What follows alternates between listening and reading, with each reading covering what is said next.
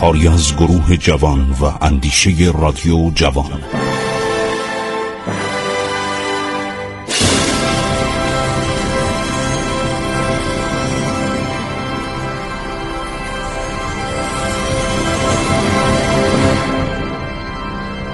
بسم الله الرحمن الرحیم. به نام خداوند بخشاینده مهربان من خسرو معتزد هستم. دنبالی سیاحتنامه سه شاهزاده قاجار رو که در زمان آغاز سلطنت محمد شاه از ایران فرار می‌کنن حدود 1834 35 عرض شود 1250 هجری قمری و میرن به ایالات مستعمره عثمانی. یعنی چی؟ یعنی عراق عرب.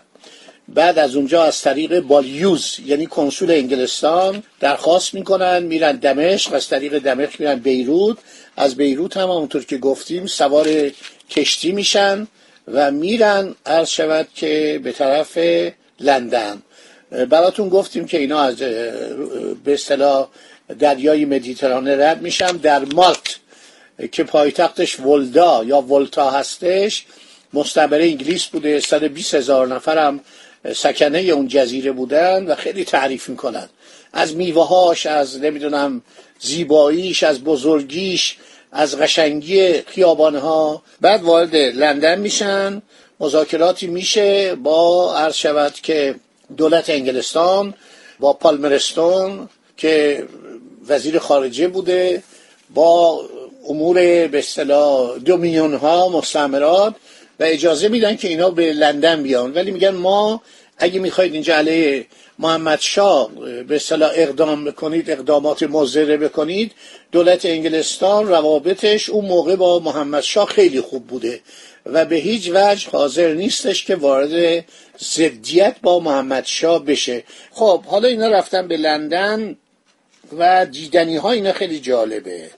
خیلی تعریف کنن گفتم که از عرابان یعنی از کالسکه و دلیجان که یک میلیون در انگلستان بوده تعریف می‌کنن. هر شود بعد از چراغای بلور در خیابان ها تعریف می‌کنن. چراغهای بلور که به وسیله گاز روشن می شده خودشون هم می نویسن روغن آن به طریقی که بعد از این مذکور می شود از بخار گازی است که از خارج شهر می سوزانند و لوله های آهنین به چراغ ها می رسد هنگام غروب هر یک را روشن کرده. طلوع صبح منفذ آنها را می گیرند عرض شود که بعد میگه تو هر جاده ای به جهت علامت راست ستونی از سنگ برپا کرده نوشته مثلا به طرف لندن به طرف یورکشایر به طرف بیرمنگام. اینا خیلی جالبه براش. نوشته اینا همه تازگی داشت که تو ایران نبود اینها. توجه می‌کنید.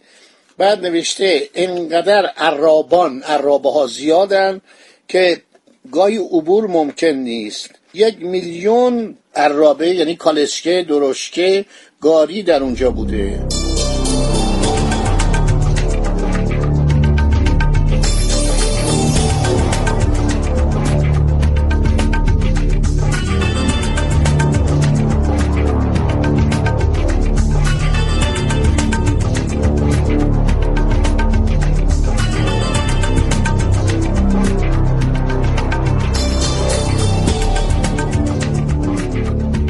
اینا رفتن جاها رو گشتن.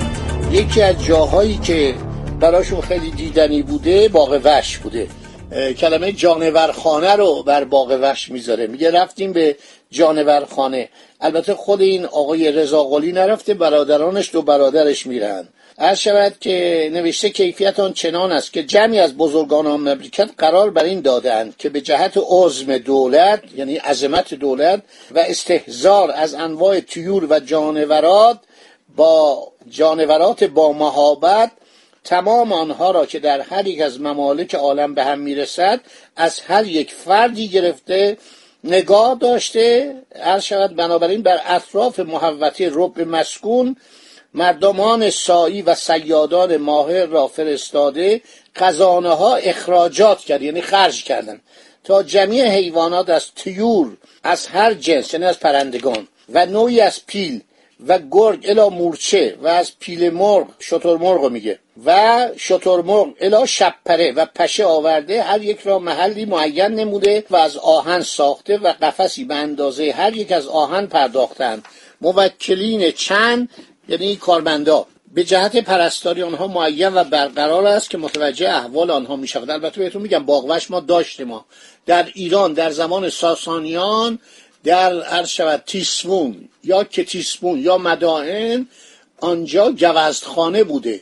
هزار و دویست تا فیل که از خسرو پرویز از هندیا خریده بود یا هدیه داده بودن. یا در ایران یه پیلی متولد شد خسرو پرویز خیلی خوشحال شد و می‌گفت ای کاش این جانور که بزرگترین جانوران کره زمینه در ایران متولد می‌شد. مثل شیر ایرانی مثل ببر ایرانی مثل پلنگ ایرانی که الحمدلله نسلش و شکارچی های داخلی و خارجی و مثلا در زمان جنگ جهانی دوم عرض شود که متفقین که با جیپ اتومبیل جیپ ولیز و مسلسل می‌رفتن با اون نورافکنای بزرگ در کویر ایران. این حیوانات رو نسل رو برانداختن.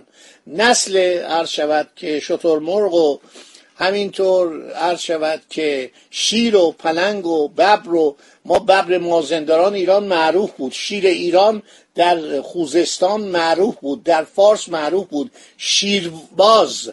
شیرباز یعنی شیراز. این شهر شهر به اصطلاح کسانی بود که پهلوانانی بود که می‌رفتن با شیر کشتی می‌گرفتن.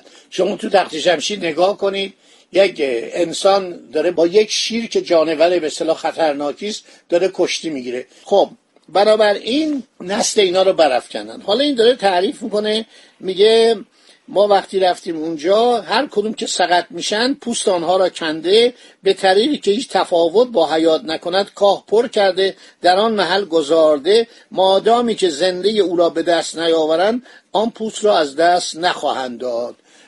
در زمان فتلیشا میرزا ابوالحسن خان ایلچی دو تا فیل برد عرض شود به عنوان هدیه برای تزار روسیه الکساندر اول.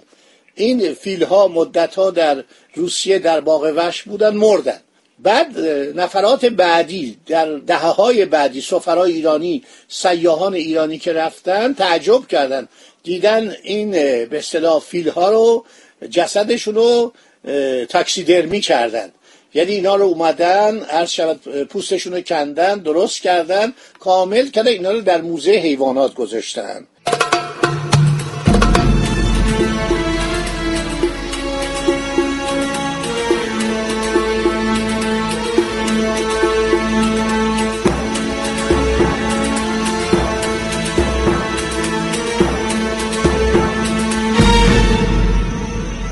خیلی خوب. بعد در مورد این باقوش صحبت می‌کنه میگه در عرض سال چند روزی را معین کردن که خلقی کثیر از زن و مرد آن ولایت در آن باغ رفته تماشای آن حیوانات را می‌کنن از هر کسی نیز پولی معین می‌گیرن میگه چندین هزار تومن میشه. میگه من پیلی دیدم به بلندی هشت زر. ارتفاع و به عرض ده زر دندانی داشت مانند دو ستون و هیکلی داشت. غریب. توجه می‌کنید. شیری از مغرب زمین ملاحظه گشته که هشت زر از سر تا دمش بود. این شیر میگه از مغرب زمین به نظر من از آفریقا داره میگه چون تو اروپا شیر که نبوده. اعضای بدنش چون کهربا زرد و یالش چون غیر سیاه و نیم زر بر زمین افتاده چشمهایش چون دو کاسه پر از خون چنان شیر تا آن زمان ندیده بلکه در هیچ کتاب بدین ترکیب نشینیده بودم که چنین نوشیر در عالم وجود داشته باشد. کرگدنی بسیار قوی هیکل. توجه می‌کنید؟ چنان که هیکل او را در کتب نوشتهاند بسیار دیده شده است. ببر به اندازه آن شیر و رنگ زعفرانی خالهای سیاه طولانی بر اعضای او قلم قدرت کشیده. این خالهای سیاه فکر این پلنگ بوده.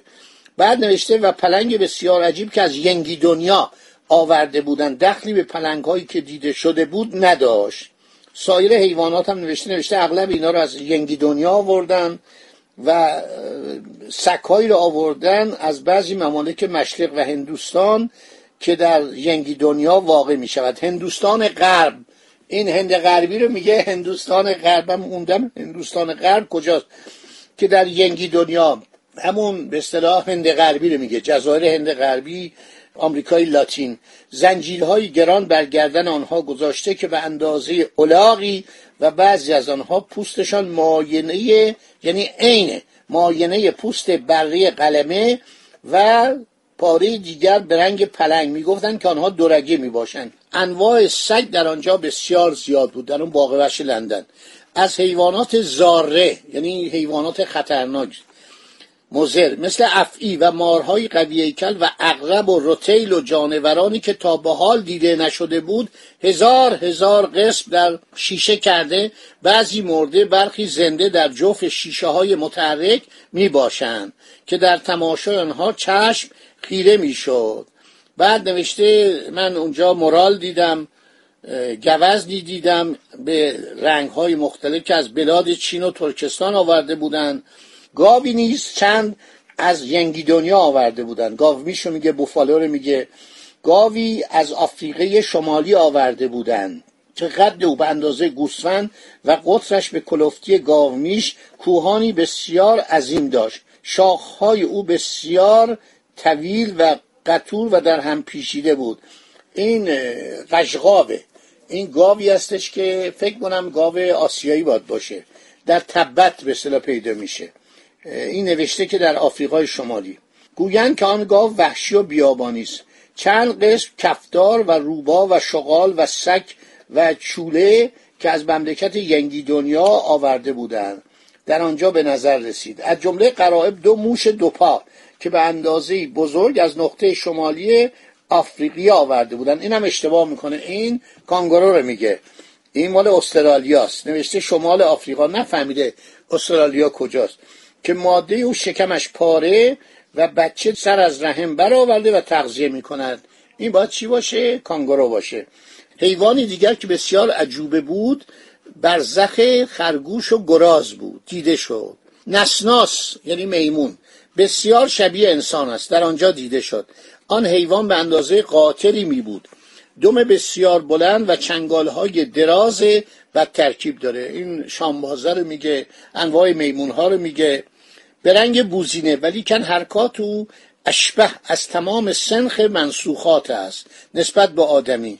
هر کس که در مقابل او میستد دهنش معوج کرده دندانها را بر روی آدمی ظاهر کرده تقلید از شخص می کند و خنده های غریب از وی به ظهور می رسد دهنش غریب به حلقومش واقع است و دماغ او روی دهانش را گرفته و الحق نسناس است. میمون میگه و از شود که همون انواع شامپازه و گوریل ها و غیره. خرس مثل برف سفید و به اندازه گاوی بسیار بزرگ پشمای او چون برف بر زمین ریخته در آنجا بود که حوز آب به جهت او معین کرده بودند که اغلب در آب رفته و مکان می نمود این خرس خرس قطبی رو میگه خرس سفید بوده. از همه حیوانات قریبتر و خوشصورتتر یک جفت حیوان در آنجا دیده شد که از پیل بلندتر بود. از شطور باریکتر بود کشیده تر بود و طول گردن او هفت زر می‌شد. بعد مثل سراحی بوده این. هر شود که دمش بسیار خوشگل بود رنگش زرد و خالهای سفید بر وی واقع گشته. گویند آن حیوان صحرایی است و جنوب افریقیه میآورند. اسمشو نتونستی یادداشت کنه زرافه بوده. زیاده از سی هزار انواع تیور یعنی پرندگان در آنجا ملاحظه شد که از ضبط آن آدمی عاجز خواهد بود.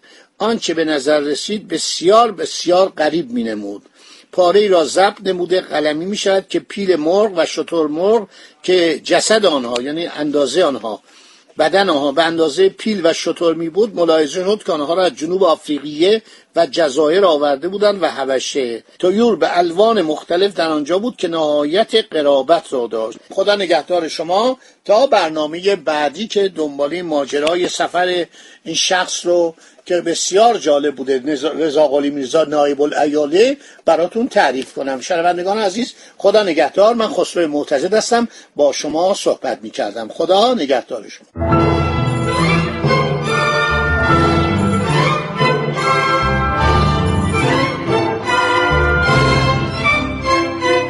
عبور از تاریخ.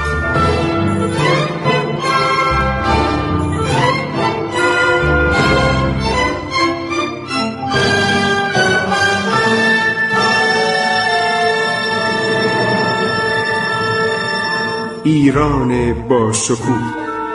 سرگذشت ایران ما به روایت خسرو معتزد